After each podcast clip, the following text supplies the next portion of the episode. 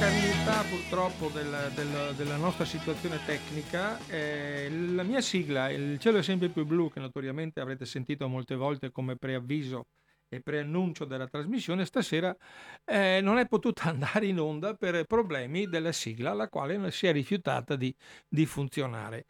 Per cui adesso vi do il benvenuto sulle frequenti radio cooperativa a, a Finestre sulla Storia, la prima puntata di di Finestre sulla storia di quest'anno perché eh, con qualche problema siamo riusciti ad arrivare lo stesso a fine gennaio in ritardo di una trasmissione che cercheremo di recuperare in qualche modo. Io, ho, io cerco di mettermi in contatto con Federico Mosso. Pronto Federico, mi senti? Pronto, buonasera. Il, buonasera. il miracolo è avvenuto. Eh, buonasera. Il miracolo è avvenuto perché, come dicevo poc'anzi, nella precarietà purtroppo tecnica della situazione di, di, di restyling degli studi di radio cooperativa, eh, stasera ho, sono passato allo studio B, come tutti i conduttori di, di, questa, queste, di questo periodo, e, ed era la prima volta che mi collegavo via Zoom con un, con un ospite che saluto e ringrazio della partecipazione e della pazienza di aver atteso il momento in cui eh, si poteva parlare finalmente. Eh, devo mettermi vicino al microfono perché altrimenti non si sente bene. Come mi senti Federico?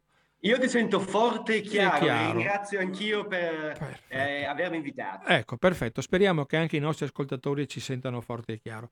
Allora, eh, dicevo del tuo libro, il libro è un libro interessantissimo, veramente, l'ho definito uno dei migliori libri che ho letto negli ultimi anni e lo dico veramente con sincerità e con passione e con stima, perché questo ha ucciso Federico Mattei, è, è, un, è la somma di tutta una vita, diciamo, passata da, da Mattei eh, al servizio dello Stato, eh, con tutte le problematiche che ci sono state, con tutte le critiche che gli hanno fatte, era un uomo dello Stato, era un uomo che stava lavorando per noi, stava lavorando per l'economia italiana e lasciamo perdere le calunnie o le critiche, eccetera. Guardiamo il lato positivo.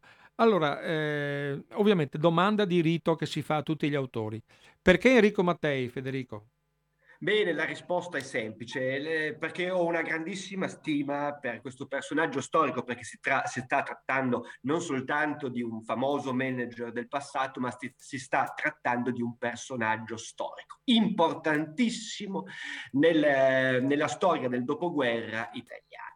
Eh, ho sempre avuto un'ammirazione e ehm, fin da quando lo incontrai per le prime volte, incontrandolo, sto dicendo tra in libri, eccetera, eccetera, mi sono posto anch'io più volte, come tutti, le, questo famoso punto interrogativo per capire effettivamente cosa fosse successo in quella sera del 27 ottobre 1962, quando l'aereo eh, cadde al suolo. Incidente o non incidente, eccetera, eccetera. Ma al di là di questo, di questa, di questa trama thriller che poi ha portato alla morte di Enrico Mattei, e ho studiato la sua grande epopea industriale, la sua avventura eh, imprenditoriale come, come, grande servitore dello Stato. Insomma, e, e, studiando ho capito che la figura di Enrico Mattei è la figura di un uh, grande condottiero del dopoguerra italiano, una persona che aveva una visione ben precisa e aveva un'ambizione incredibile, un'ambizione che poi non si è potuta portare a termine perché appunto ha trovato la morte morte durante il suo percorso. Quindi questa è la, è la, prima cosa che mi sento di dire, per cui mi, sono spinto a studiare Enrico Mattei. E poi perché ho scritto questo libro? Ho scritto questo libro perché uh, non volevo scrivere l'ennesimo saggio, io non sono uno storico accademico e non sono un giornalista, ma sono una persona dotata di grandissima curiosità. E allora uh, ho voluto uh, scrivere un romanzo thriller ovvero eh, mi sono messo nei panni del killer che dietro mandato ha portato a termine questo attentato che doveva sembrare un incidente ma poi ha sbagliato perché se no non saremmo qua noi a parlarne. E, mm, e, quindi attraverso il romanzo, attraverso questa storia noir, questo thriller, uh, in cui mi vesto i panni di questo misterioso Joe, alias Umberto Balimberi e alias mille altri alias, e eh, vado, è un pretesto, la storia thriller dunque per raccontare la grande avventura imprenditoriale di Enrico Mattei, ovvero mettendosi dalla parte della spia che prima lo segue, cerca di ostacolarlo in tutte le maniere e poi quando eh, si capisce, soprattutto i suoi mandanti capiscono che è impossibile da fermare, eh, porta avanti l'executive executive action, cioè ovvero eh, toglie di mezzo Enrico Mattei. Ma ecco, il mio thriller vuole essere un vettore, un veicolo per poi raccontare la storia uh, dell'ENI, prima dell'Agip, poi dell'ENI, e um, con anche importanti, a mio avviso, stralci eh, biografici di questa figura storica che è Enrico Mattei. Hai detto, una par- hai detto, involontariamente, come tutti, eh, ricorriamo a quelli che si possono chiamare dei lapsus freudiani, no?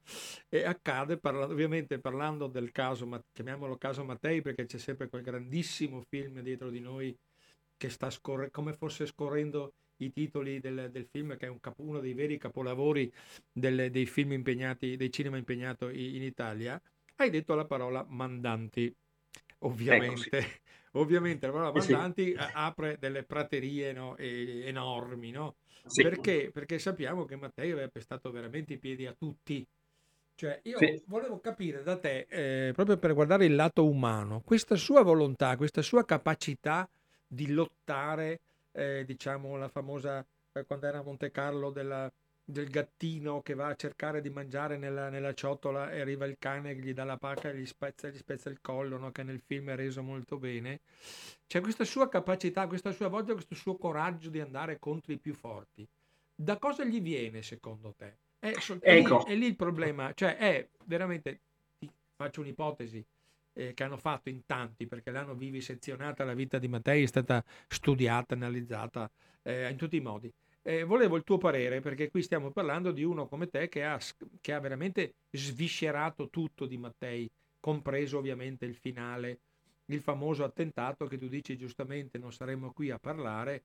Eh, se non ci fossero stati i depistaggi probabilmente l'avremmo saputo subito come è andato a finire perché certo. ricordiamo sempre che, che l'Italia e i servizi e tutti quelli che hanno collaborato al fine di cancellare hanno delle responsabilità enormi su, sulla, sulla, sul, sul, cancellare eh, l'ipotesi eh, attentato e far vedere l'ipotesi disgrazia. No?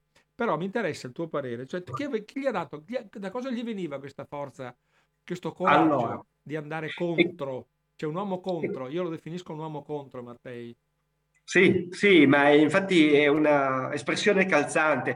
E ehm, può essere occasione questa per andare a definire, a delineare, a provare a delineare alcuni aspetti caratteriali psicologici della, della figura Enrico Mattei. Innanzitutto Enrico Mattei è una persona instancabile, lavoratore indefesso, estremo, uno che eh, prendeva di petto i problemi, grandissimo organizzatore, nasce organizzatore, fin da piccolo eh, si capisce che rispetto ad altri aveva una marcia in più, eh, una grande capacità imprenditoriale, quindi sempre sul fatto del dell'organizzazione e sicuramente una persona dotata di grandissimo coraggio, con ben pochi peli sulla lingua e oltre al coraggio, che era veramente una cosa, una caratteristica che la contraddistingueva, bisogna dire, ecco, non la cocciutaggine, no, la cocciutaggine sarebbe un termine sbagliato, l'orgoglio. Ecco, eh, a mio avviso, quando ha cominciato a eh, capire che la sua macchina Agip poi Eni sarebbe diventata così grande, quindi ha cominciato a vedere, a capire le antipatie che poi si trasformavano in odio,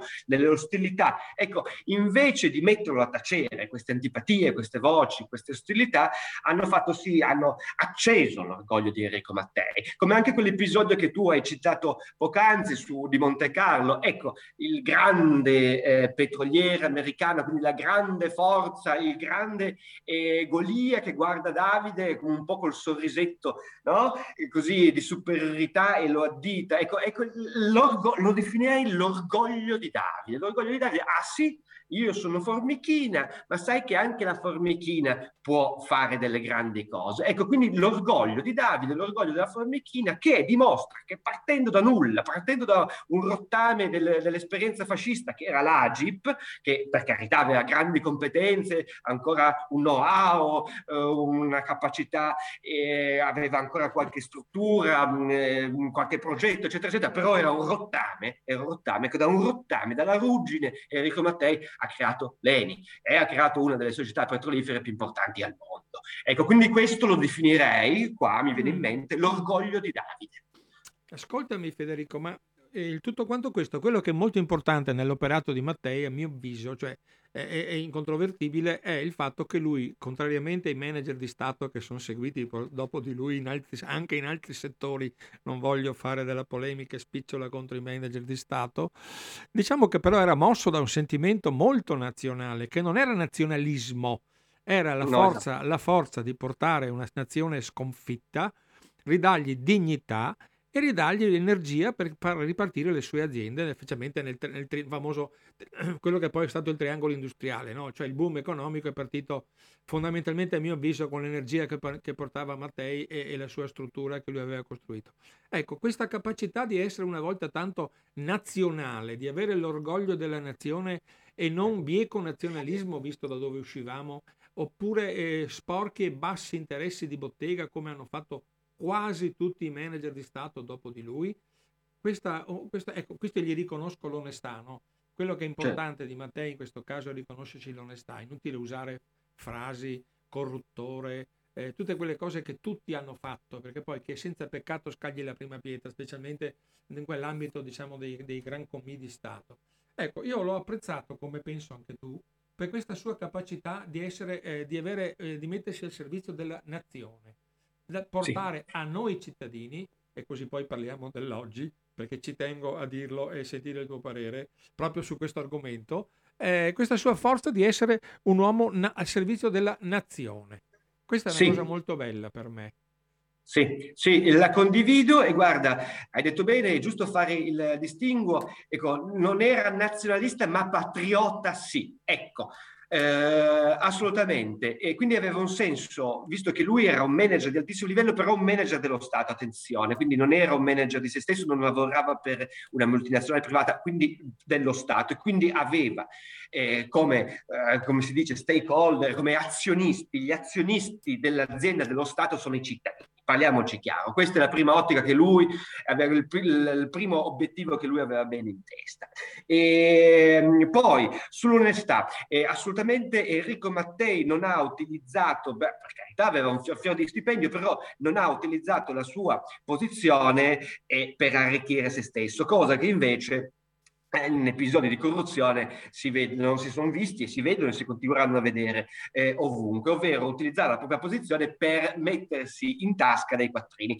Mattei sicuramente, perché la politica italiana è stata questo, è inutile girarci attorno, C- giravano le mazzette, giravano le, probabilmente i favori e anche nell'epoca di Mattei e anche lo stesso Mattei ha fatto girare probabilmente delle valigette farcite di denaro, ma attenzione, la cosa importante è qual è il fine di questa cosa, perché se il fine è di eh, farsi una piscina o di farsi, di costruirsi la quinta villa al mare e di avere un conto in banca in Svizzera personale, è un conto. E invece se quel, quella valigetta lì, sto parlando dell'epoca, eh, non sto sì, parlando sì. adesso, certo, certo. Lì, va a servire invece per ottenere un contratto più vantaggioso per l'ENI, quindi per l'azienda di Stato e quindi per i cittadini. Se quella valigetta lì va a far sì che si, si riesca ad ottenere eh, delle concessioni petrolifere in Nord Africa, allora quella valigetta lì ha funzionato. E quindi insomma bisogna distinguere qual è il fine di questa corruzione. Beh, Mattei non mirava a se stesso, Mattei aveva un'ambizione, ecco perché era un condottiero,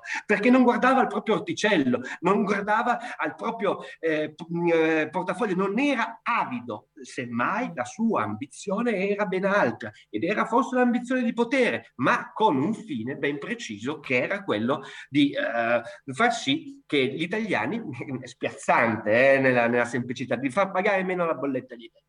Ecco, Quindi ecco, insomma... Aiuto, aiuto, aiuto, aiuto, aiuto, aiuto, aiuto. Ecco, ecco. Ecco, vedi, siamo passati che lui lavorava, e poi ha lavorato alla luce del sole perché tutto il suo modo di cambiare i rapporti fra eh, produ- Stato produttore e acquirente del famoso, di, eh, eliminare quel famoso 50-50 che aveva funzionato finora con quelle che adesso andiamo a citare e abbiamo ancora a citarle, siamo stati bravi stasera con le sette sorelle, no? che il suo grande, il grande stadio in cui lui giocava era contro le sette sorelle, che vuol dire il mondo del petrolio, ma il mondo mondo del petrolio. Lui però l'ha fatto alla luce del sole perché gli affari con i vari stati, tipo Iran, eccetera, l'Algeria è molto importante, li andava a fare ufficialmente, cioè gli, imput- gli imputavano di essere il vero ministro degli esteri dell'economia italiana, però andava, andava con, la, con, la, sua faccia, con le sue capacità e andava a, a ragionare e, e portare a casa contratti, no? andava in Russia a, a fare cambio fra petrolio e merci che producevamo noi. Cito su tutti il salvataggio che aveva fatto della nuova opinione di Firenze perché stava chiudendo e fallendo attraverso il suo lavoro si è rimessa a, distri- a fare distributori di benzina e è andata a venderli addirittura in Russia in cambio di petrolio. Cioè, come dici tu, c'era sempre un, ris- un tornaconto per la nazione.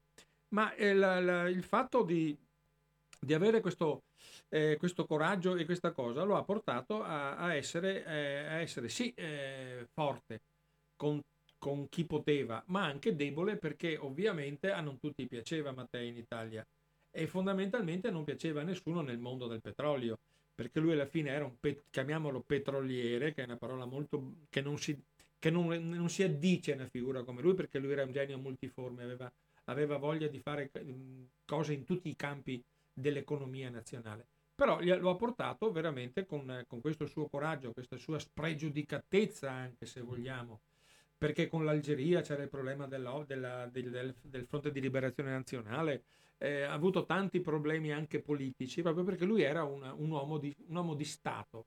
Era uno Stato un po' parallelo, che però lavorava per noi, come dicevamo poc'anzi.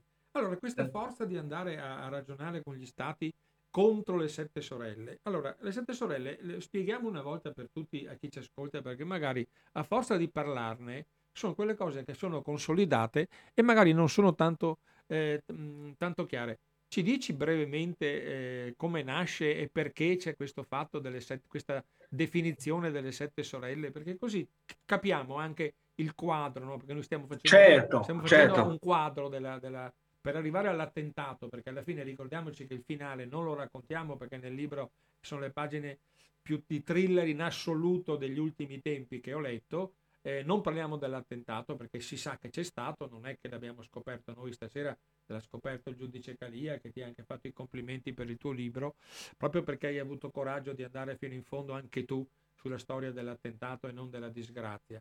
Queste sette sorelle eh, hanno tutta una storia, no? Una potenza, eh, certo, certo. Hanno, sono delle potenze mondiali. Ma allora diamo un, così brevemente una, una una, un po' di farina di sette sorelle sopra chi ci ascolta, così ci ecco. ricordiamo, ecco. perché altrimenti molte volte diamo per scontato e poi non, non ci ricordiamo più. Certo, certo, adesso guarda, è interessante eh, vedere anche la storia a grandissime linee di cosa significa il petrolio, di cosa ha significato il petrolio, il motore a scoppio, l'industria che cambia, e, insomma il Novecento, c'è il Novecento, si vedono già eh, le, le, le, insomma, le città cambiare, la gente si sposta con i mezzi, con uh, le vetture, la prima guerra mondiale mostra già che comunque si, si proietta verso un movimento, il movimento costa, il movimento ha bisogno di energia, quell'energia è il petrolio. Seconda guerra mondiale, la seconda guerra mondiale è una guerra di movimento, pensiamo all'operazione Barbarossa, pensiamo alle operazioni in Francia precedenti, pensiamo agli aeroplani, pensiamo al movimento. Ecco, quindi la seconda guerra mondiale si è combattuto su un fronte militare, ma anche un fronte industriale ed energetico. Quindi chi aveva il petrolio vinceva. Eh, poi pensiamo anche a che cos'era l'impero inglese. L'impero inglese aveva ancora la Mesopotamia, quindi fonti, le fonti energetiche si facevano, cominciavano a fare le esplorazioni eh, in, in Arabia.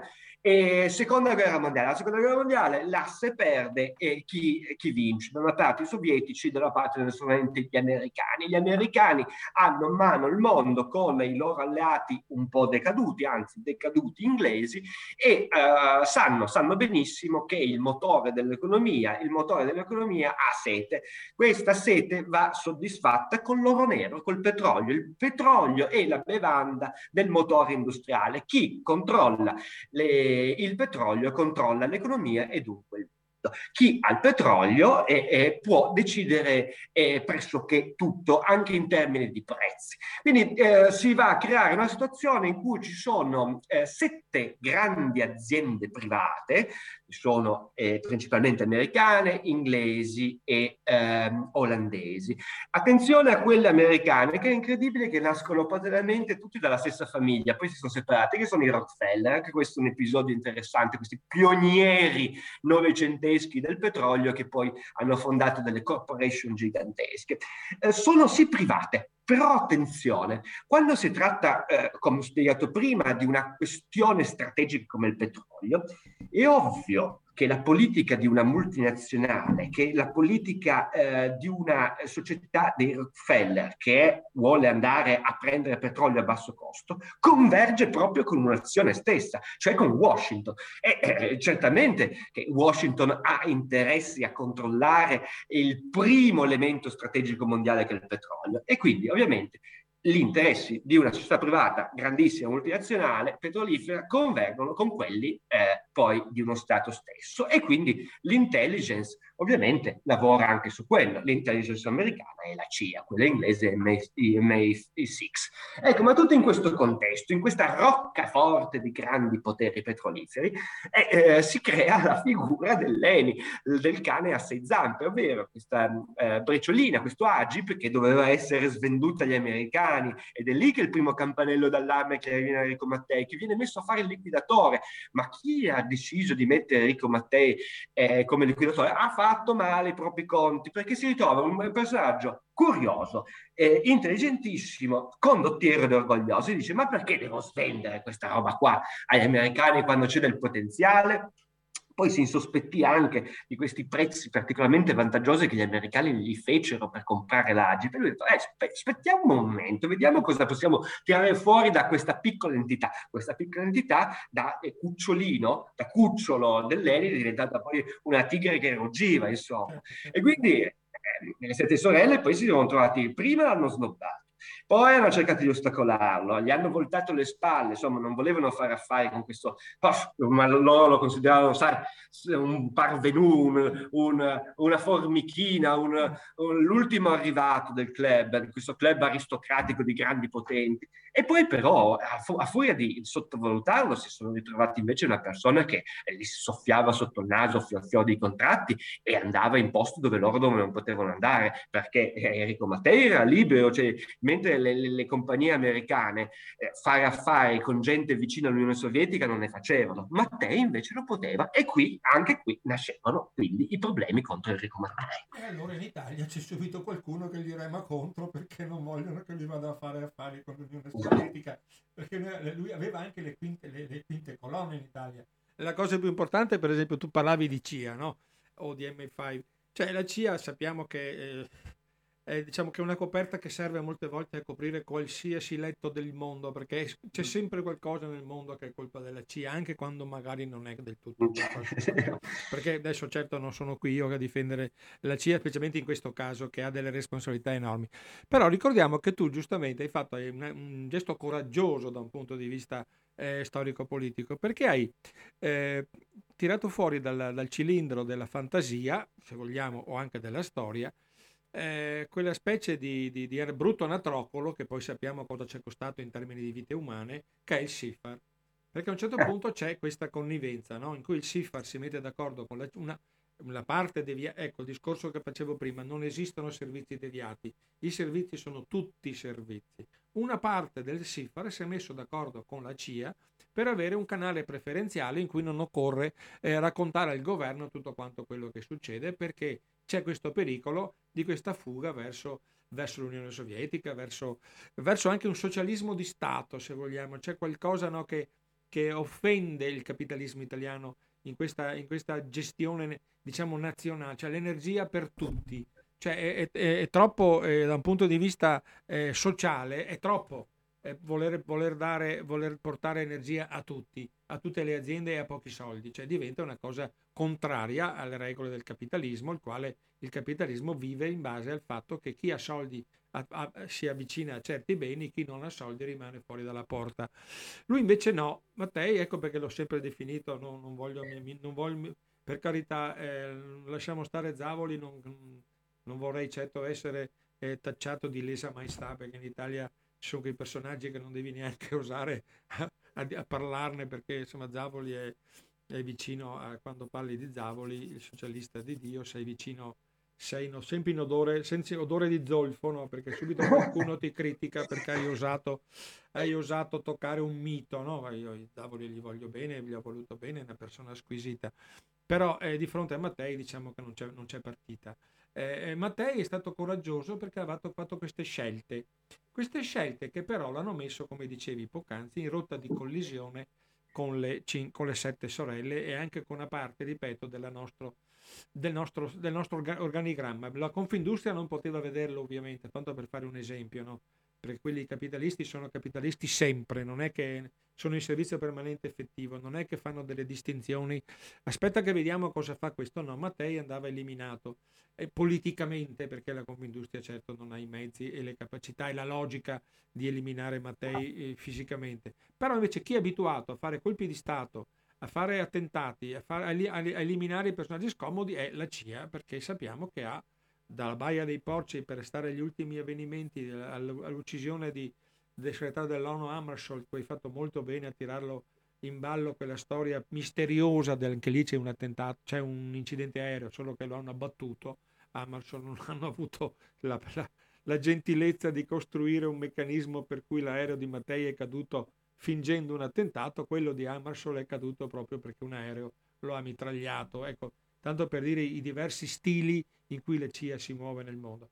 Però nel, a, a, fianco alla CIA il tuo personaggio, che eh, lasciamolo sempre un po' in, sullo sfondo, è un uomo però che ha a che fare anche col CIFAR, eh, col CIFAR e col generale dal monocolo d'oro, senza, sì. fare, senza fare nomi, perché mm. sono quei personaggi che esistono ovunque. Cioè qualsiasi cosa che è avvenuta in Italia in quegli anni tu puoi stare sicuro che lui, uomo col mono, il generale del monocolo e il SIFAR ci sono. Come nel caso dall'altra parte, qualsiasi cosa accade nel mondo, la CIA c'è. Persino Kennedy si era accorto, raccontaci di Kennedy, a un certo punto persino Kennedy aveva avuto un momento di, di lucidità e di capire che questo personaggio eh, poteva valere molto, invece che fargli la guerra era, era meglio era in, non, non comprarlo perché era incorruttibile, era meglio farlo entrare nel club dei, dei migliori, nel club di chi comanda. E persino lui, che poi sappiamo come è finito, aveva cercato, aveva pensato di raccontaci di Kennedy e dell'idea di perché questa è una novità assoluta secondo me nella storia della, della vita di Mattei. Sì, tra l'altro eh, hai eh, ritratto, hai proprio quello che poi è avvenuto, cioè la tempesta perfetta di più avversità, più persone, più forze avverse a Mattei che poi l'hanno colpito. Però sulla, su Kennedy, ecco, uh, Kennedy è molto interessante questa cosa. E ricordiamo che siamo tra il 62 e il 63, poi Kennedy l'hanno ammazzato poi eh, l'anno successivo di Mattei. E a un certo punto, per farla breve, eh, uh, ci si rende conto all'inizio degli anni 60, uh, le persone più lungimiranti si rendono conto che eh, Mattei è stato un, è un nostro avversario perché va a rompere un po' le uova del paniere, va a soffiare i contratti, va a rivoluzionare il modus operandi di operare del, dell'industria petrolifera, va soprattutto, cosa molto pericolosa che era vista con grande timore, a un po' a, a eh, mettere in discussione gli equilibri mondiali tra est e ovest um, pericolo, un gioco pericolosissimo. Allora Kennedy si rende conto insieme ad altri che eh, eh questo italiano cocciuto, cioè fargli la guerra non, eh, non, non conviene. E, quindi Kennedy, non essendo un assassino, pensi, guarda probabilmente da pensare a, a un omicidio come, con, eh, con che avrebbe coinvolto poi Enrico Mattei, insomma, quelli ci pensano poi i servizi segreti, come è stato. Insomma, e Kennedy si rende conto che eh, Mattei è un personaggio che eh, invece di andarci contro è meglio, insomma, eh, tenerselo amico o per quantomeno farlo sentire a proprio agio e eh, investirlo di una carica per farlo sentire anche lui grande, insomma, accettarlo nel club dei grandi, nel, nel, nel club dei grandi ehm, meccanismi del petrolio, nel club delle grandi sette sorelle. D'altra parte questa cosa, questa tesi non arriva soltanto dalla politica americana di Kennedy, ma arriva proprio anche dalle sette sorelle stesse eh, con la ESSO, adesso se non vado errato, mm. c'erano stati certo. eh, ehm, armistizi e tentativi di una pace lunga e duratura. Insomma, i manager della ESO dicevano, vabbè, ma eh, questo ci fa più danni che altro eh, se continuiamo a fare la guerra con costui. È meglio allora vedere, cominciare nel risico mondiale a vedere cosa possiamo lasciarli, cosa ci può lasciare a noi e, e, e se c'è addirittura occasione fare qualche joint venture, insomma, trovare mutuo soccorso e mutuo guadagno. Ecco, questo, quindi già questo era, mm, faceva capire che uh, dal punto di vista delle sette sorelle c'era una voglia di, insomma, anche di pacificazione perché non conveniva più fare la guerra commerciale. E Kennedy questo l'aveva intuito e quindi mm, tenendo molto, tra l'altro, al, agli alleati de, della Nato come la Germania, l'Italia, probabilmente pensava che una investitura, un riconoscimento nei confronti di Enrico Mattei avrebbe giovato eh, addirittura a tutta la politica e quindi mm, come alleato minore si sarebbero sentiti eh, pieni di orgoglio anche gli italiani. Ecco, quindi c'era il progetto di un invito ufficiale dopo eh, nel 63 o addirittura negli ultimi mesi del 62 per accogliere in Stati Uniti d'America Enrico Mattei, dargli una laurea honoris causa a Stanford. E l'ennesima tra l'altro perché Enrico Mattei già in Italia ne aveva collezionate un bel po' e eh, addirittura riceve la Casa Bianca al pari di un capo di Stato, quindi um, riconoscere il potere italiano di Enrico Mattei. Questo invito per molti era una vera e seria minaccia, perché una volta che Enrico Mattei varca la soglia della Casa Bianca e viene riconosciuto con la stretta di mano dal personaggio più potente del mondo, significa che diventa intoccabile. Intoccabile. Certo, È intoccabile intoccabile di uno che invece qualche mese dopo gli sparano, eh, gli sparano nella testa col carcano Mallin che lasciamo stare esatto. le, le, storie di, di, Kennedy perché eh, eh, se, abbiamo visto e sentito decine di film e di documentari su JFK. Però, però c'è un però eh, che io subito mentre tu stavi parlando, c'è eh, questo fatto che a un certo punto ci sono degli stati o delle stelle nella, nella, nella costellazione di Mattei che sono particolarmente luminose o particolarmente pericolose, perché come abbiamo toccato l'argomento eh, Kennedy, che forse poteva essere un riconoscimento, il vero riconoscimento di Mattei come eh, vero uomo di Stato, come vero ministro degli esteri, come personaggio fondamentale della politica energetica italiana, c'è uno Stato invece importantissimo ancora oggi per motivi geopolitici e per, con motivi completamente opposti, che si chiama Iran L'Iran è una cosa particolare perché l'Iran c'è stato il colpo di stato di Mossadegh, c'era stato un mucchio di cose, Reza Palevi veniva a Roma a fare la bella vita con i soldi dell'Eni perché lui ovviamente se lo curava, no?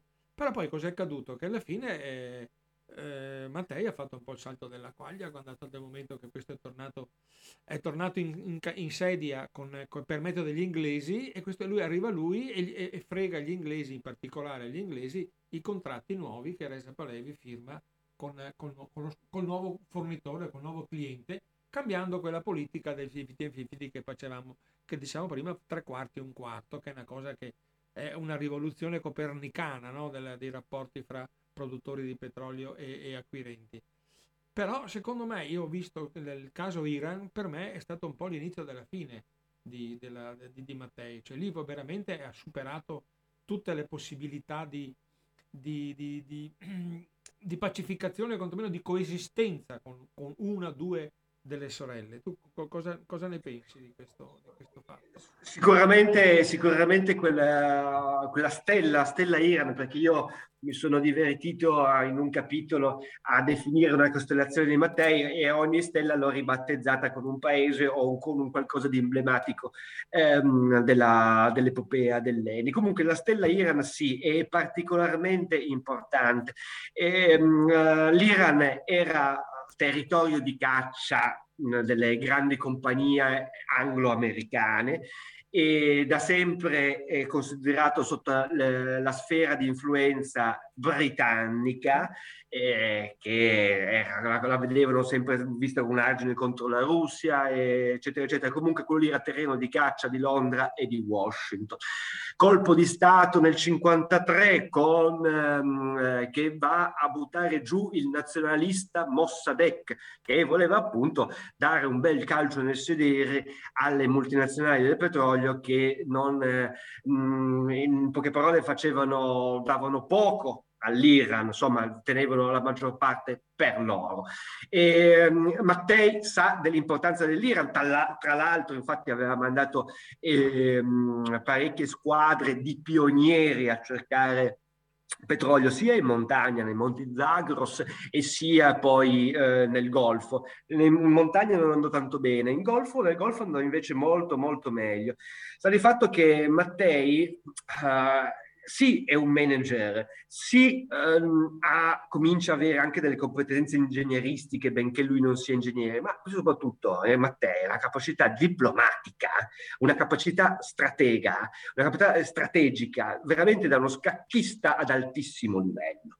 Ecco, eh, quindi è interessante quello che hai anche tu detto, cioè, eh, mh, coccola il futuro Shah in esilio a Roma sapendo che è, meglio avere i piedi in due staffe, cioè eh, facendo affari col governo ancora in carica, però eh, ten, teniamoci buono anche lo Shah, in funzione poi di una cosa, quello di andare a scalzare, di andare a rompere le uova del paniere, a fare affari proficui con, con gli iraniani, qualunque governo poi eh, lì eh, ci fosse. Infatti poi il rapporto tra, tra lo Shah Reza e, e Mattei fu un ottimo rapporto, perché Aiuto, ci sei? Eh, ecco, no, no. Vai, vai, vai.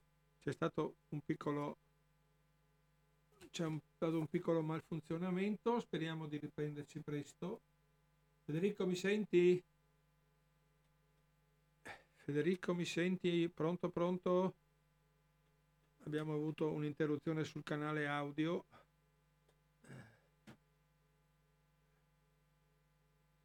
Pronto? Ecco, stavamo parlando di, di, di, del libro di Federico Mosso eh, perché ha ucciso Enrico Mattei, stavamo parlando della, della, politica estera in questo caso che era eh, riferita ai rapporti con l'Iran. Eh, Federico non c'è più. Pronto? Federico mi senti? Aiuto.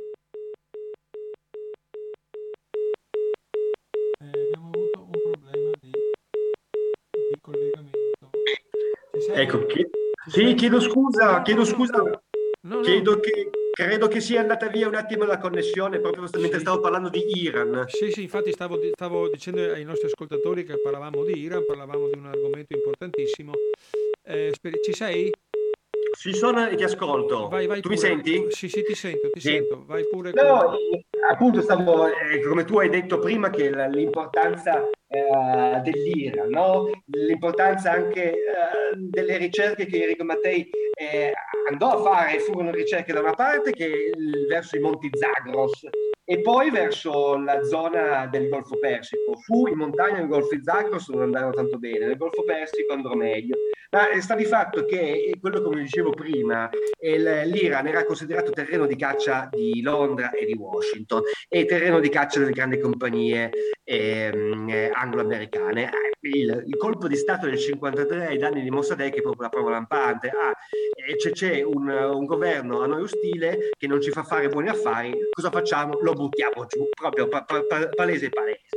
E questo fa capire il, la, la, come hanno sempre considerato Washington e Londra il territorio iraniano. Enrico Mattei va oltre, nel senso che è molto in gamba perché Enrico Mattei è uno scacchista, uno stratega di altissimo livello, ancora prima di essere un manager e quindi riesce con abili giochi diplomatici eh, a tenersi buoni qualsiasi fazione iraniana, compresa anche quella che era in esilio, che era quella di, dello Shah Reza Pahlavi, che era con, con, Soraya a Roma e i conti pare che eh, della dolce vita, della bella vita dello Shah di Persia venissero pagati appunto dalle di Enrico Di Mattei. Pubblica relazio- si chiamano pubbliche relazioni, eh, va benissimo, va benissimo tutto. Senti, eh, sempre restando nell'argomento delle stelle, una particolarmente importante anche perché rientra poi nelle, nei sospettati dell'attentato di Bascapè è l'Algeria. L'Algeria perché c'è la lotta, c'è la guerra fra il Fronte di Liberazione Nazionale e lo Stato, la Repubblica Francese e poi c'è tutto quel pateracchio che succede che, che De Gaulle gli cambia le carte in tavola e alla fine dà l'indipendenza all'Algeria e c'è la nascita dell'organizzazione della OAS, organizzazione armée secrète, la quale ha, si è macchiata di tanti attentati, prima di tutto in Francia, eh, prima di tutto contro l'esercito francese, contro la Repubblica, contro lo stesso De Gaulle, hanno provato in tutti i modi a ucciderlo, però sembrerebbe all'inizio che ci fosse una partecipazione anche come azionista di minoranza dell'OAS nell'attentato di, di, di, di Mattei. Perché l'attentato di eh. Mattei ha tante sfaccettature. Adesso andiamo, andiamo, verso l'attentato, cioè nella costruzione dell'attentato. Non parleremo di come si fa l'attentato, ma di come si è, perché è il libro che, che ripeto, eh, il libro di Federico Mosso, Ho ucciso Enrico Mattei, una parte fondamentale è proprio la storia di come si, fa, come si costruisce un attentato, il che è anche abbastanza sospetto delle tue enormi conoscenze di come si fanno gli attentati. Comunque, qui lo dico e qui lo nego. non lo so, c'è qualcosa di sospetto nella tua per, profonda conoscenza delle tecniche degli attentati, però no, restiamo, no, no, restiamo nel campo delle ipotesi e delle congetture che faccio io da, da cronista, il quale certo non si permette di, di, andare oltre questa battuta, che è un po' la battuta, eh, battuta storica, perché allora abbiamo questa costruzione dell'attentato, abbiamo la CIA come eh, maggiore, maggiore azionista, se vogliamo, una piccola partecipazione dell'OAS come azionista di minoranza, e poi la nascita di un azionista che non era previsto dai regolamenti attuali della, della, del regime dell'attentato a Mattei, che è la Sicilia. Perché il tutto, ecco. bene o male, eh, dobbiamo dirlo, parte, nasce e si sviluppa in Sicilia. Non diciamo chiaramente come eh, avvengono, è avvenuto l'attentato, a parte che nel film di, di, Francesco Rossi è molto chiaro come è avvenuto l'attentato, ma la tecnica, proprio quella minuta di come si mette l'esplosivo dentro all'aereo di Mattei, non lo raccontiamo perché è la bellezza di questo libro. Però abbiamo un altro azionista, a un certo punto, ripeto, che entra in questa, in questa società eh, a delinquere per uccidere Mattei. CIA, un po' di, di, di OAS e poi un po' di, un po di mafia, perché eh, non si può dire che, come molti hanno pensato che sia stata la mafia, la mafia è semplicemente il, il, ha, tenuto un po' il cero perché eh, ci fosse luce per fare l'attentato, perché eravamo a casa loro, non si può fare niente in Sicilia senza che la mafia lo approvi. Ma la mafia non ha o, o, lavorato fisicamente e praticamente per quanto riguarda l'attentato. Questo lo possiamo dirlo, vero Federico? Assolutamente sì, e più che altro um, è stato un uh, servizio di supporto logistico, ecco, eh. Eh, definiamolo così. Ecco. ecco hai, detto molto bene, insomma, nel, nel, nel, nel... se ci fosse Augias direbbe ecco l'esperto che ha parlato. Hai presente Augias quando fa quelle sì, battutine? Ecco, sì, sì. ecco l'esperto che ha parlato, servizio di supporto logistico. Vedi la differenza fra chi, eh, diciamo, faccio la parte, faccio appositamente questo ruolo così del... cerco di far finta di non capire perché voglio che tu ci spieghi non perché io sappia, ma perché no. no certo. Puoi ma... immaginare che dopo tanti anni che mi sono occupato del caso Mattei, diciamo che posso avere, fare, un, fare un corso di, di, di, di accelerato di, quando voglio di, di, servizi, di, collaborazione ai servizi. Comunque raccontaci invece come, eh, spiegami questa mia distinzione che ho fatto così estemporanea degli, degli azionisti dell'attentato Mattei. È molto interessante questa cosa. Eh, dunque, Dunque, dunque, vediamo un attimo. Hai iniziato a parlare di Algeria. Attenzione, mettiamola bene a mente. Algeria.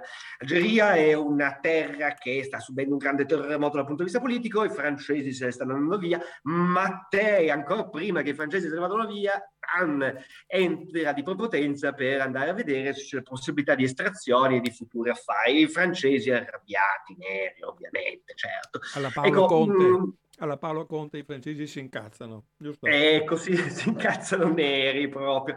Ecco, però tornando al discorso dei grandi azionisti, i più grandi azionisti sono sicuramente la CIA.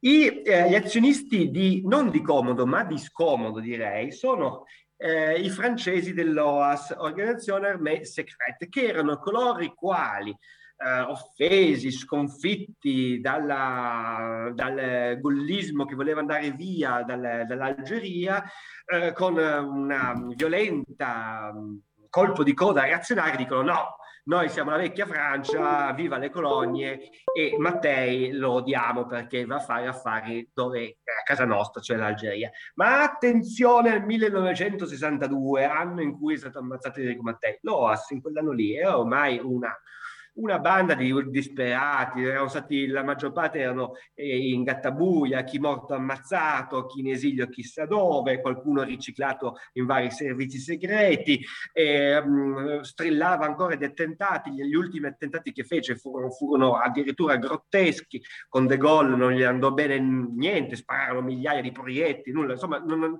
avevano perso totalmente capacità operativa. L'OAS non avrebbe, non sarebbe riuscita a compiere quella attentato lì. Ma chi invece l'ha compiuto pensava bene, oh, se va tutto male, se, no, se ci sgamano, se si scoprono che abbiamo messo la bomba, diamo la colpa ai francesi. Infatti c'erano un sacco di bigliettini, di cose, di minacce più o meno veritiere contro Mattei a firma OAS, più o meno credibile, eccetera, eccetera. Insomma, comunque il capo espiatorio c'era se le cose fossero andate male. L'OAS, ma proprio dal punto di vista operativo, non aveva più la capacità di fare un attentato così raffinato.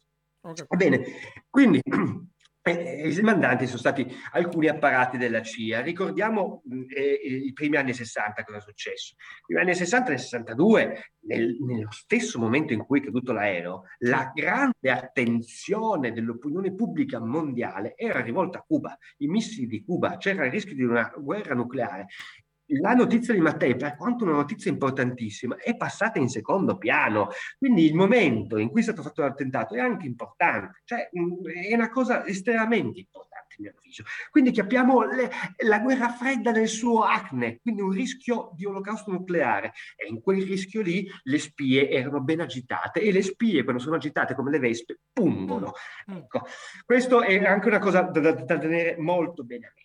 E ricordiamoci anche di nuovo gli anni 60, 62, 60, 62 Mattei, 63 eh, John Fitzgerald Kennedy. Adesso non facciamo né per carità di Dio nessun collegamento Mattei, sì. eh, però cioè, tuttora sappiamo che ci sono delle cose molto scure anche nella faccenda di Kennedy.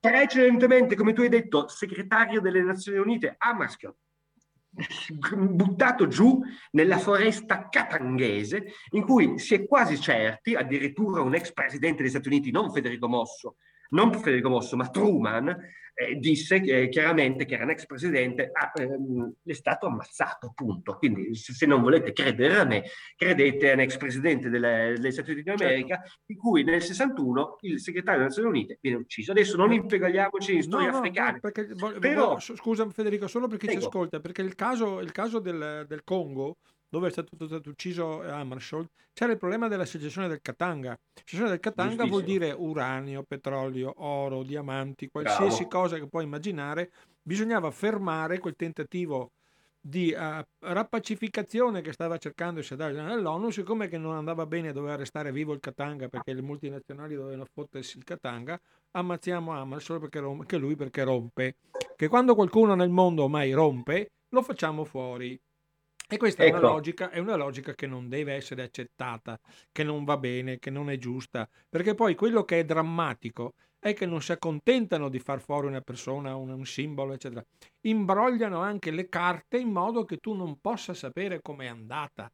Ecco, questo è, è, una cosa terribile perché io capisco l'omicidio, cioè arrivo a concepire eh, l'omicidio di Mattei per logiche internazionali, però almeno dite, diteci la verità.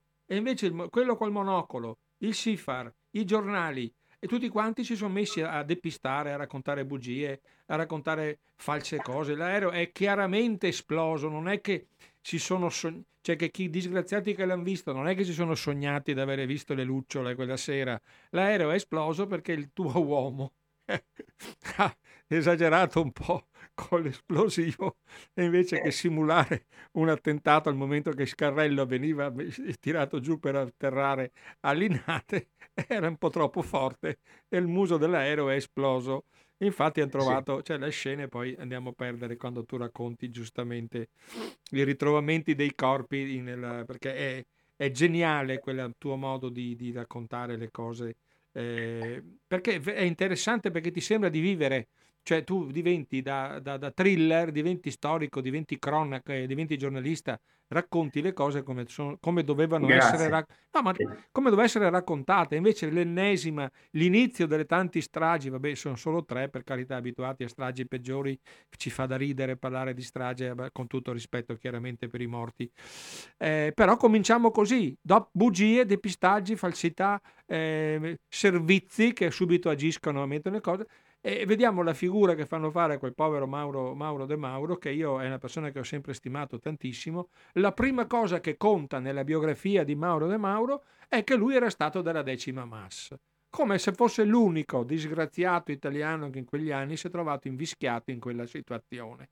Cioè, penso che Mauro De Mauro vada, difesa, vada difeso dal mio punto di vista come uomo, come giornalista, certo. come coraggioso investigatore. A me che me frega che da giovane Mauro De Mauro sia stato eh, iscri- si, si sia arruolato nella decima massa. Invece i servizi hanno costruito questo personaggio. Inerio Bertuzzi, il bravissimo pilota di, di Mattei, importante dire che era un eroe della Repubblica Sociale Italiana. Cioè Mattei, che è un partigiano, uno che ha visto, che ha messo Italo Pietra a dirigere il giorno che ha fatto tutto quello che poteva fare per difendere la fama della, della, della, della resistenza in Italia, se si prende Inario Bertuzzi come pilota vuol dire che era il più bravo di quelli che c'erano sul mercato, no? altrimenti che gliene fregava Mattei di prendere un ex della RSI come pilota da, da caccia, vuol dire che era il migliore che, che c'era sul, disponibile fra i piloti eh, civili, chiamiamoli ex militari.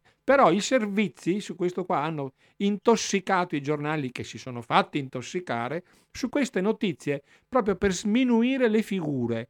E questo è, è il meccanismo perverso che è stato usato in tutta la, la, la, il fenomeno Mattei, in tutto il fenomeno Mattei. Infatti, io, prima, oh, prego. Sì, sì, no, no, prima, hai detto proprio bene, prima si colpisce, vedi Mauro De Mauro, prima si colpisce e poi dopo quando c'è il cadavere, va, si va a denigrare il cadavere per buttare ombre. Ah, guardate, quello lì era un fascista, sì. quello lì era, ehm, faceva il doppio, triplo gioco, quello lì aveva dei segreti. Ecco, è tutta una tecnica per far sì che poi l'opinione pubblica non vada più a interessarsi di quella persona o giudichi un, un omicidio addirittura, addirittura, col sorrisetto, come per dire, ah, ma tanto quello lì era, era. Puntini, esatto. puntini. È una tecnica molto raffinata, neanche troppo raffinata raffinata, no, non lo è raffinata, però è una tecnica che funziona. È una tecnica che ha funzionato, è quella di andare a denigrare, a eh, buttare fango su chi è stato ammazzato, in maniera tale che poi eh, sia,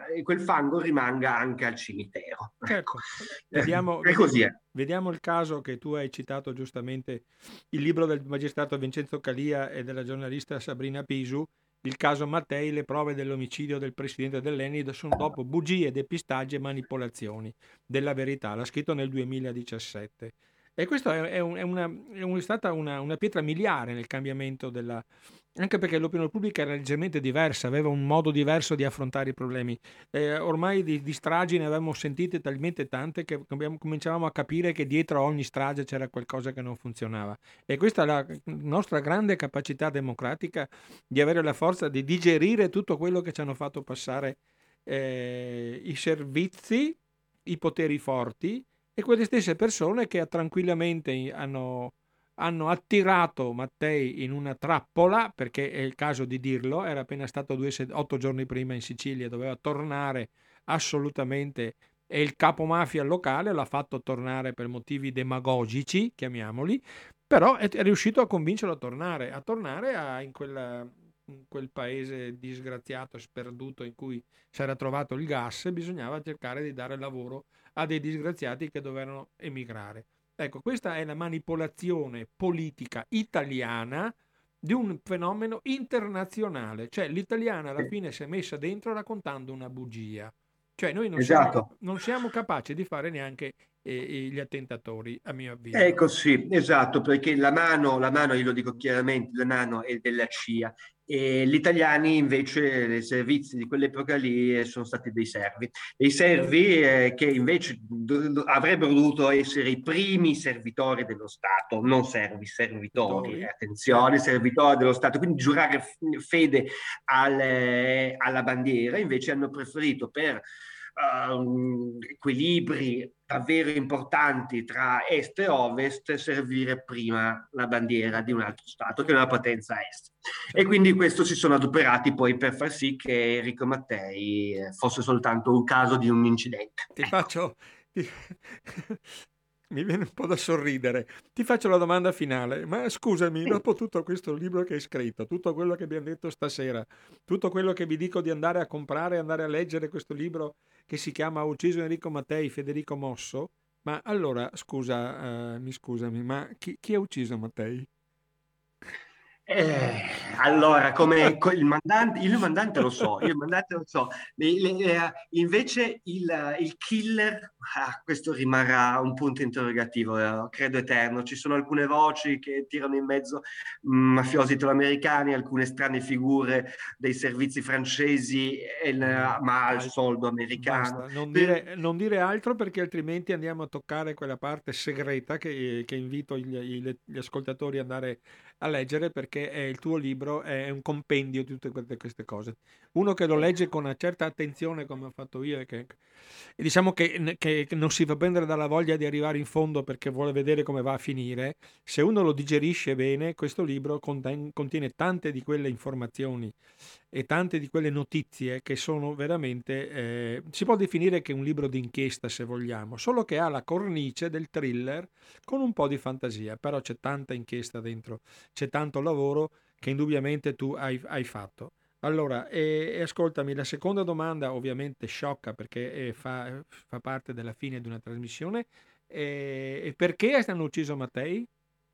Ah, è mi semplicissimo. Sembra di, mi sembra di essere, mm, di, di essere la cosa, la, la, quella delle otto, delle otto, e mezza. Una domanda, da, mi sembra, una domanda da Lilly Gruber questa. Ecco, ecco eh, perché è stato ucciso Enrico Mattei? Enrico Mattei in una frase sola è stato ucciso per impedire all'Italia di diventare una potenza energetica, ma diventare una potenza energetica significava avere anche una, diventare anche una potenza politica e geopolitica. Certo, certo. In, uh, do, noi abbiamo perso una guerra, perdere una seconda guerra mondiale ha le sue conseguenze. È stato ammazzato nel 62, sette anni dopo la, la, la, seconda guerra mondiale. Avere, sognare un'indipendenza energetica e quindi un'indipendenza geopolitica e economica non lo si può fare adesso e figuriamoci allora. Punto. Grazie. Questo è. Eh, Federico Mox, io ti ringrazio tantissimo. Siamo stati precisi, ti avevo promesso che finisse la trasmissione alle 20.01. Francamente, no. Fra, no, francamente avrei continuato perché... Anch'io, mi stavo divertendo.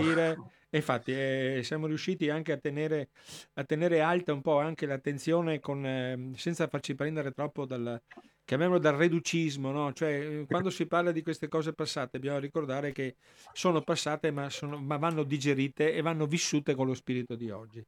Spirito di oggi che tu sei riuscito in mille, in mille sfumature a per, hai persino trovato, eh, sono due cose che non abbiamo citato, ma bisogna citarlo perché l'aereo, il Morin Saulnier eh, della, del presidente della, dell'ENI è famosa quando finisce il film India. Eh, Sierra November Alfa Papa quando lo chiama la torre, sì. la torre. è molto, molto, bella quella scena perché, perché proprio è la, la, lo spilling no, di quando un aereo eh, ogni aereo ha una sigla, lui aveva India Italia, Sierra November Alfa Papa, pista per presidente eh, e ci ho messo qualche anno a, a, capire perché il P di presidente. All'inizio dico ecco. ma come perché no, no, no Alfa November, Alfa no, no P presidente, è l'aereo del presidente. Quel film lì, quel film lì dovrebbe essere trasmesso più volte in onda, è un film che non si trova da nessuna parte, il caso Mattei di Rosi. Ah, eh, perché potremmo chiederlo a, potremmo chiederlo a Rai Storia. Eh sì, perché è, davvero, non lo so, è ancora scomodo, non credo, la gente deve sapere, informarsi, ormai no. insomma. Beh, tu hai fatto un, be- un, bellissimo lavoro, Federico, veramente. Io sono contento da stasera di aver parlato con te.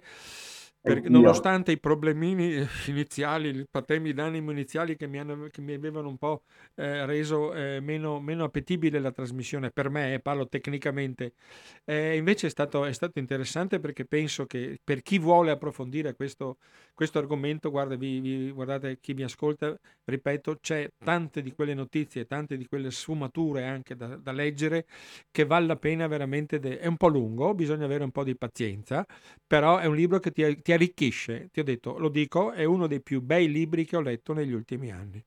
Grazie. No, te lo dico doverosamente perché è, la verità, eh, per cui è giusto così. Io spero, eh, lo dico per tuo tramite adesso, che questa sia la prima di una, di una serie di eh, trasmissioni che io vorrei fare quest'anno sull'anniversario della morte di Mattei, avvalendomi anche di, altri, di altre persone, di altri co- collaboratori, di altre eh, fra cui per esempio avevo cercato il professor Pacini stasera, però non è, non è disponibile per il momento, però abbia, da qui a ottobre spero di riuscire a, avere, perché ci sono dei due o tre scoop che sono stati fatti negli ultimi anni, che sarebbe il caso che anche Radio Cooperativa ne parlasse. Non lo dico perché è giusto che lo scoop rimanga da chi l'ha lanciato e da chi dovrà venire a raccontarci. Federico, ti ringrazio tantissimo, è stato veramente un piacere. Anche buona, per me. Buona fortuna e, e hai fatto un, un bel libro, veramente. Complimenti vivissimi. Un carissimo saluto. Un caro saluto anche da parte mia, grazie Bruno. Ciao, ciao Federico, a ciao. risentirci per qualsiasi altra evenienza eh, storico, eh, storico-politica. D'accordo, ciao Bruno, grazie, buonasera. Ciao, ciao, buona serata a tutti, ciao. Ecco, allora eh, finiamo la, la trasmissione, il collegamento con Federico Mosso e restiamo adesso sul eh, restiamo sulle frequenze, solo sulle frequenze radio di, di, Radio Cooperativa, eravamo anche prima solo sulle frequenze radio, ma avevamo questo supporto di questa bellissima invenzione che è il collegamento Zoom, che ci permette di, di, di collegarci a distanza con persone più, più impensate, con le persone più difficili. Allora, c'è molte cose da dire ancora, potete immaginare per quanto riguarda eh, la, la per quanto riguarda il, il, il, caso Mattei. Infatti dicevo poc'anzi che vorrei, tramite il professor Caligiuri, che è titolare della, della cattedra di, che si occupa di intelligence al, all'Università di Calabria, vorrei tanto portarvi delle notizie, portarvi, delle, portarvi dei racconti, de, delle analisi di tipo, diciamo, eh, proprio puramente intellettuale su quanto, per quanto riguarda gli avvenimenti di di, di, di, del caso Mattei. C'è eh, per finire eh, brevemente una, un, un, personaggio, un personaggio che giustamente per evitare motivi eh, legali, eh, perché c'è, c'è un, sono accadute delle cose anche un po' impensate, a un certo punto quando parla della, della parte siciliana della, dell'attentato, della costruzione dell'attentato Mattei, eh, Uh, Federico Mosso cita il presidente dell'ente idrocarburi siciliani, Gualtiero Zanotto. Gualtiero Zanotto è quel personaggio che ha costruito una leggenda per quanto riguarda, eh, riguarda la, la, la, la, storia di, di, dell'attentato a Mattei e anche della sua storia personale. Allora io adesso resto sul, molto sul generico perché, ripeto, c'è stata una pessima sentenza della magistratura che ha dato ragione al fratello di, del personaggio, eh, perché tutto nasce qui in provincia di Padova. Il personaggio reale è nato, è nato in provincia, è, ha vissuto e lavorato in provincia di Padova. Non faccio nomi, eh, resto soltanto sul generico perché voglio, eh, non voglio che ci siano dei problemi legali. Allora, siccome eh, c'è un personaggio che è riuscito a, a costruire e a, e a, raccontare tutto quanto questo in, in, due libri e anche in parecchie eh, conferenze, che è, eh, un, che è Egidio, eh, Egidio ecco non facciamo il nome così restiamo sul generico. Io vorrei che questa persona venisse qui alla radio e parlasse liberamente di quello che lui ha scritto e di quello che può dire eh, aggirando una sentenza per diffamazione che è stata vinta dal fratello di questo personaggio che è avvocato ed è un personaggio, questo, questo, questo personaggio del Gualtiero Zanotto, è un, una persona che si è, diciamo, non è che sia davantina al punto tale che sia facile, che sia facile per noi parlarci, però eh, volevo eh, con questo mio tentativo di portare, eh, riportare alla ribalta della cronaca gli avvenimenti di quegli anni, specialmente della parte siciliana della, di questo personaggio, non della parte veneta, la parte padovana è abbastanza nota, è abbastanza nota perché è, riguarda, rientra nei fatti, nei fatti resistenziali di questo paesino in provincia di Padova, molto scritto, molto sviscerati, molto noti, per cui lì non andiamo certo a raccontare cose che, sono, che sono discutibili. Andremo a raccontare, io spero tanto di potervi portare eh, qui in radio questo, questo, questa persona, questo scrittore, questo storico, che, che ha avuto il coraggio di andare a scavare sulla vita politica in Sicilia di questo eh, Gualtiero Zanotto, che chiaramente è uno pseudonimo di un'altra persona che io adesso non vado a citare perché eh, è meglio eh, cautelarci dal punto di vista legale per, per, non avere problemi, perché qui non stiamo diffamando nessuno, stiamo semplicemente, vogliamo semplicemente raccontare quello che è avvenuto in Sicilia nei giorni precedenti all'attentato di, di, di, di Mattei. La cosa che si può dire, credo, credo, spero che si possa dire, mi prendo una grossa responsabilità, a un certo punto eh, Federico Mosso nel suo libro Ucciso Mattei parla dell'avvocato G. L'avvocato G è un personaggio particolare, infatti Piero Melati per il venerdì di Repubblica definiva così Vito Guarrasi. La vita di Don Vito Guarrasi, dimenticati Riina, il Provenzano, bieca manovalanza del crimine, la mafia si incarna in Don Vito Guarrasi. Allora lo dice Piero Melati su Verde di Repubblica, per cui avvalendosi del diritto di cronaca nessuno mi può dire che sto facendo un'affermazione non veritiera. La responsabilità è, è, di, è di Piero Melati che ha scritto questo articolo. Di lui si sussurrava che fosse più potente di Cuccia, più influente di Agnelli, più ricco di Berlusconi, più astuto di Andreotti, più segreto di Fatima. Tra le sue mani di consulente dei potenti sono passati i misteri d'Italia, il retroscena dello sbarco degli americani in Sicilia, la morte di Mattei, la scomparsa di De Mauro, il golpe borghese, l'ascesa di Cefis, personaggio che stasera è passato, inos- è passato, inosservato, che sarebbe potuto fare una trasmissione esclusivamente sul fatto su Cefis e Mattei, però i tempi sono tempi, gli argomenti sono tanti, però potrebbe essere un argomento proprio eh, nel corso dell'annata dei programmi che io vorrei sottoporvi. Eh, sarebbe interessante una puntata con un, un esperto in materia eh, specialmente un, un, esperto di intelligence, e che ci parlasse di rapporti Cefis-Mattei. Ma Cefis è colui il quale ha preso il posto di Mattei dopo l'attentato, dopo l'omicidio. Allora, eh, G, l'affare Sindona, la morte di Calvi, gli omicidi politici, i rapporti fra Giulio e la mafia. In mezzo al crocevia del diavolo sempre lui, eppure mai un processo, un concorso esterno, un favoreggiamento, un 41 bis mai nessuna visibilità, nessuna esposizione, sempre nell'ombra. Ha mandato all'opposizione in Sicilia la DC di Don Sturzo e Fanfani per dar forza a Andreotti, Lima e Ciancimino. Fu capace di sottomettere boss di Cosa Nostra del calibro di Calogero Vizzini e Genco Russo. I capi della CIA in visita a Palermo andavano a trovarlo nello studio di via Segesta o nella villa di Mondello. Eh, nasce l'Al- l'Alcamo Castellamare eh, Salemi Palermo con i fratelli Salvo eh, eh, amico di Nino e Ignazio Salvo, i potenti esattori legati alla mafia. Ma per cinque mesi fu anche consigliere di amministrazione dell'Ora, il quotidiano antimafia di Palermo, l'Ora dove lavorava e scriveva eh, Mauro De Mauro quando è stato eh, sequestrato una, in una bieca notte e è scomparso da quella volta. Guarrasi sposa la bellissima Simonetta Bluso Greco appena diciottenne e sarà lei a fornirgli le chiavi di accesso allo studio del padre, l'avvocato più importante del Banco di Sicilia. Mimì, eh, suo amico Domenico Lacavera, presidente degli industriali siciliani, eh, conosciuto fra i banchi del Gonzaga, un'avventura politica condivisa anche con il PC di Emanuele Micaluso, quella del milazzismo. Poi Mimì sposò a sua volta la diva del cinema degli anni 60, Eleonora Rossitrago, che aveva appena troncato una storia d'amore con Alfonso di Borbone, fratello del re di Spagna. Qui siamo andati un po' nel gossip, no? Siamo andati un po' nel gossip perché, perché c'è, c'è, c'è, ci sono tante sfumature. Pensate che tornano in certi interrogatori fatti nell'epoca dell'attentato a Mattei, torna persino il giovane colonnello eh, Carlo Alberto della Chiesa.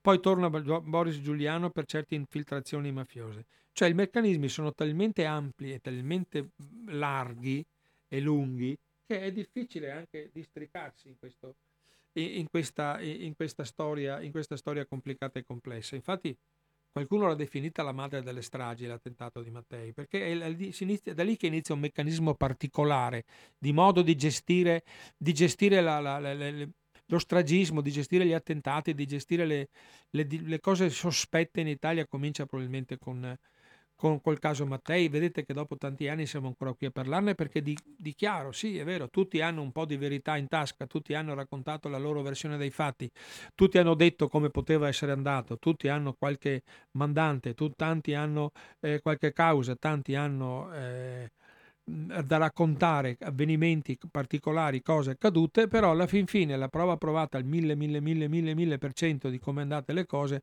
diciamo che non ce l'ha nessuno, o quasi. Però c'è, c'è tanti anni di depistaggio, di bugie, di, di, mal, di malformazione delle, delle idee, delle, delle, delle, notizie, se non ci fosse stata, probabilmente si sarebbe potuto arrivare prima anche a un po' di verità.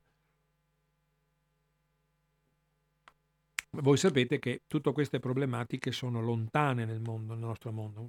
Poc'anzi parlavamo del processo ancora in corso per la strage di Bologna.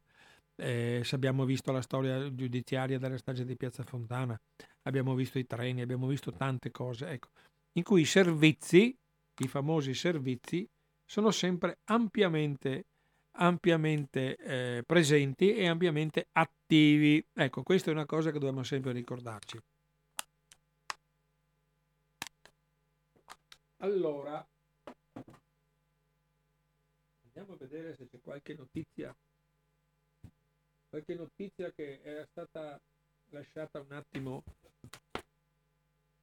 allora, dicevamo del libro di Federico Mosso, Ho, ho ucciso Federico Mattei, GOG Edizioni, per tutta la sua problematica, la sua capacità di allargare la, in modo esponenziale le, le, vicende, in modo che, che veramente uno riesce a, a, racc- a, entrare dentro questo argomento attraverso questo thriller. C'è molta fantasia, c'è molta particolarità, ci sono molti episodi mar- che può sembrare marginali, invece non lo sono. Marginali per chi la legge velocemente, è un libro che va veramente letto e digerito in un certo modo.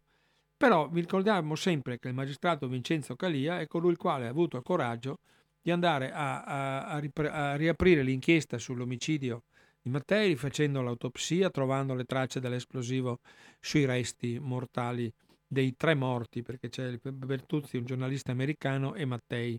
Bertuzzi è il pilota che vi dicevo della RSI, che era un, un eroe di guerra della RSI.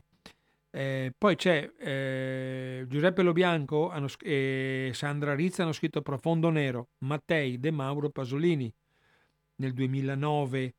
È un ottimo testo che fa una buona sintesi dell'inchiesta di Calia, anticipandone le conclusioni del suo Il caso Mattei, Profondo Nero del 2009, il caso Mattei di, eh, di Calia è del 2017. Abbiamo tanti, tanti libri, abbiamo Faenza, ha scritto, ha scritto Il malaffare dall'America di Kennedy all'Italia, a Cuba e al Vietnam. Poi c'è il famoso mistero del petrolio di Pierpaolo Pasolini, di cui se ne è parlato il famoso appunto 21, Lampi sull'Eni che è scomparso, uno dei motivi forse per cui è stato ucciso Pasolini eh, hanno ammazzato l'autore, eh, con, il testo va aperto con spirito da esploratori per chi vuole, per chi vuole provare. Io mi, ho provato, mi sono fermato un attimo prima perché non era tutto, com, eh, non era tutto preciso, non era tutto che mi rendeva, eh, mi rendeva nel modo corretto, nel modo giusto.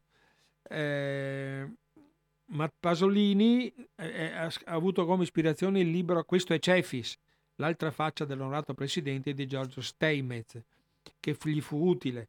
Questo libro è, sta, è, stato, è stato, scritto da Corrado Ragozzino in realtà, con la copertura del finto nome di Steinmetz, e appena uscito fu subito ritirato dagli scaffali nelle librerie. È un lungo j'accuse contro il potente Eugenio Cefis, figura di grande burattinaio occulto agli interessi tentacolari. Mi ricordo che anche con Pino Nicotis avevamo parlato di un libro che non è mai di un libro che la famiglia Agnelli era riuscito a, a far sparire eh, molto velocemente prima che arrivasse tanto sulle librerie. Ecco, c'è questo sistema, questo metodo che dove deve finire. Deve finire perché la realtà italiana ormai dal 1962 al 2022 siamo cresciuti, abbiamo un'altra coscienza, abbiamo un altro, siamo vaccinati alle stragi, abbiamo capito quanto feroce e quanto disastroso è il comportamento dei servizi di parte dell'opinione pubblica, di parte dell'informazione, di parte della politica nel non volerci raccontare le, le verità, le realtà come sono state, come sono avvenute. Questa è una cosa che deve finire. Abbiamo il diritto di sapere quello che è avvenuto, sono cose che riguardano la nostra storia, la nostra società. Ecco, per cui è, è, importante che ci sia la vigilanza continua a, affinché non vengano insabbiate e depistate le cose.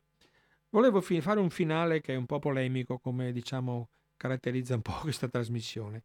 Allora, uno dei motivi fondamentali per cui Mattei Mattei lavorava era di poter portare energia a buon prezzo alle aziende italiane, prima di tutto che avevano bisogno per, per lanciarsi nella, nella, rinascita, nella ricrescita, nella, nell'espansione, nel boom economico degli anni 60. E per cui bisognava pro, procacciare energia che può essere il petrolio nel caso specifico dall'estero, oppure il gas nel caso specifico della, della nostra pianura padana, in cui bisognava portare energia a buon prezzo. Energia a buon prezzo che poi si scaricava sul prezzo dell'ener- dell'energia elettrica, si scaricava sul prezzo del, del combustibili per, per, per, eh, per eh, lavorare nelle fabbriche, nei laboratori, eccetera. Tutto quanto questo finalizzato a ridurre la bolletta energetica.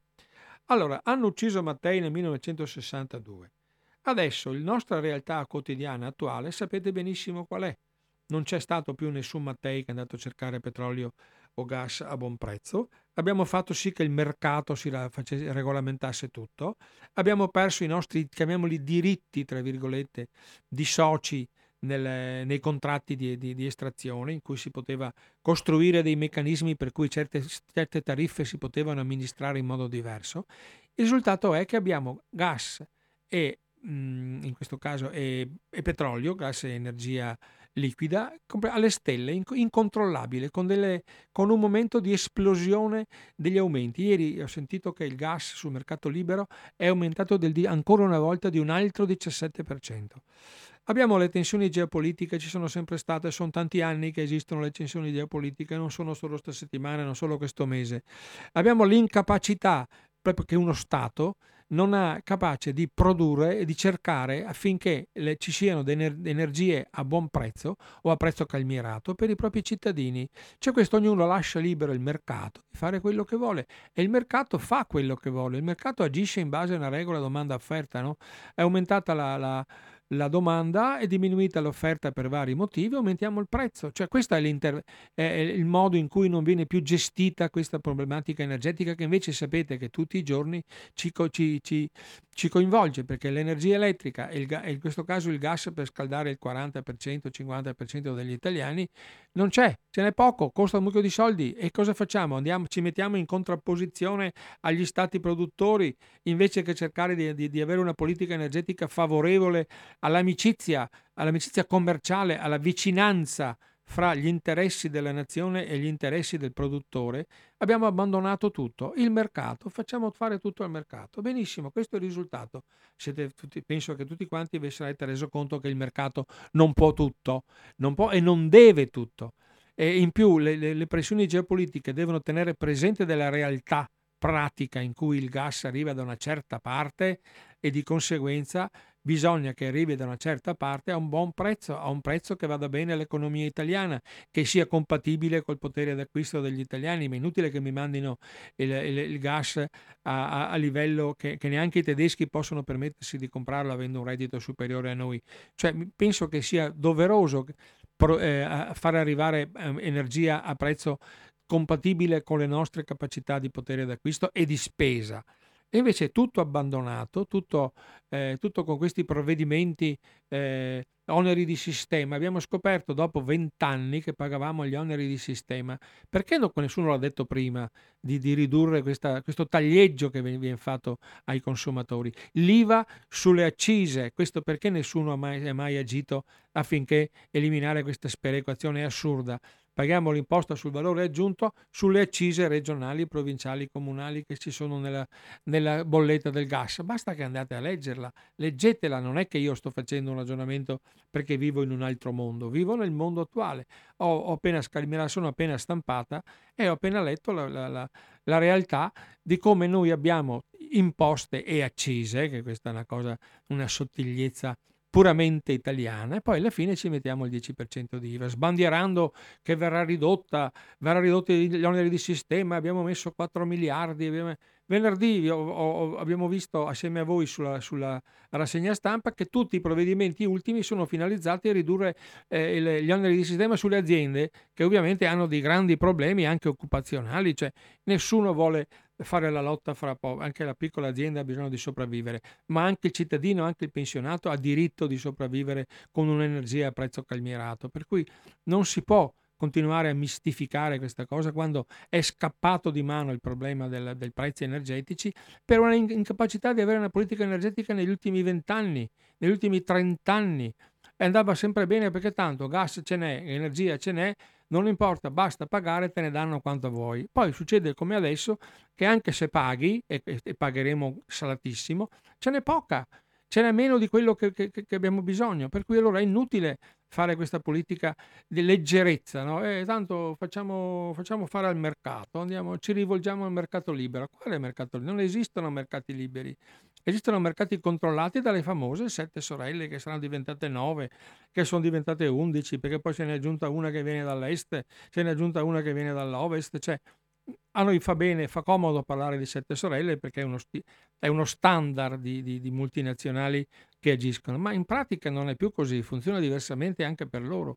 Per cui eh, io vi ringrazio della, dell'attenzione, vi, vi, invito a vigilare su questo fatto, a essere presenti, a portare la vostra normale e democratica critica a questo meccanismo che ci sta rovinando dal punto di vista economico, perché il diritto di avere energia a buon prezzo e il diritto di avere eh, petrolio a buon prezzo è una cosa che Mattei aveva costruito tutto il suo impero, tutta la sua forza, tutta la sua voglia di fare affinché tutta l'Italia e l'ha detto chiaramente, compresi i cittadini, paghi, debbano pagare una bolletta inferiore più, oppure più bassa possibile. Ecco, questo è il messaggio che io lascio questa sera a voi di Enrico Mattei. Vi ringrazio. Eh, libro Federico Mosso, molto interessante. Ho ucciso Enrico Mattei. Noi ci vediamo fra due settimane con Finestre sulla Storia. Sarò più preciso in una di corso delle rassegna stampa perché c'è sempre qualche piccolo problema da risolvere. E, e sarà, mi pare, l'11, l'8 di, di, di, febbraio, mi pare che sia il giorno previsto per la prossima eh, Finestre sulla Storia. Intanto noi ci vediamo, eh, ci sentiamo, perdonate, ci sentiamo venerdì mattina con la rassegna stampa. Vi auguro una buonissima serata, restate in ascolto sulle frequenze di Radio Cooperativa e a presto e grazie delle, dell'attenzione.